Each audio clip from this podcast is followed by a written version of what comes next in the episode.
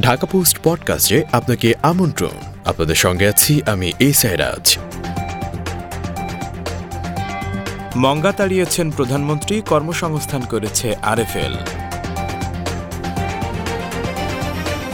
বাণিজ্যমন্ত্রী টিপু মুন্সি বলেছেন, রংপুর অঞ্চল থেকে মঙ্গা তাড়িয়েছেন প্রধানমন্ত্রী শেখ হাসিনা আর কর্মসংস্থানের ব্যবস্থা করেছে আরএফএল একসময়ের মঙ্গা পীড়িত রংপুরের গঙ্গা চড়ার মঙ্গা এখন অতীত। উন্নয়নের ধারাবাহিকতার সঙ্গে আরএফএল বাইসাইকেল ফ্যাক্টরির উদ্বোধনের মাধ্যমে আজ রংপুরে কর্মসংস্থানের নতুন দ্বার উন্মোচিত হল। বৃহস্পতিবার দুপুরে রংপুরের গঙ্গাচড়াই লালচাঁদপুরে গঙ্গা ফাউন্ড্রি লিমিটেডে দুরন্ত বাইসাইকেল ফ্যাক্টরির উদ্বোধন অনুষ্ঠানে তিনি এসব কথা বলেন। স্থানীয় ও রপ্তানি বাজারে চাহিদা বৃদ্ধির প্রেক্ষাপটে হবিগঞ্জের শায়স্তাগঞ্জের পর এবার রংপুরের গঙ্গা চড়াই বাইসাইকেলের আরও একটি কারখানা চালু করল দেশের অন্যতম শীর্ষস্থানীয় শিল্প গ্রুপ আরএফএল।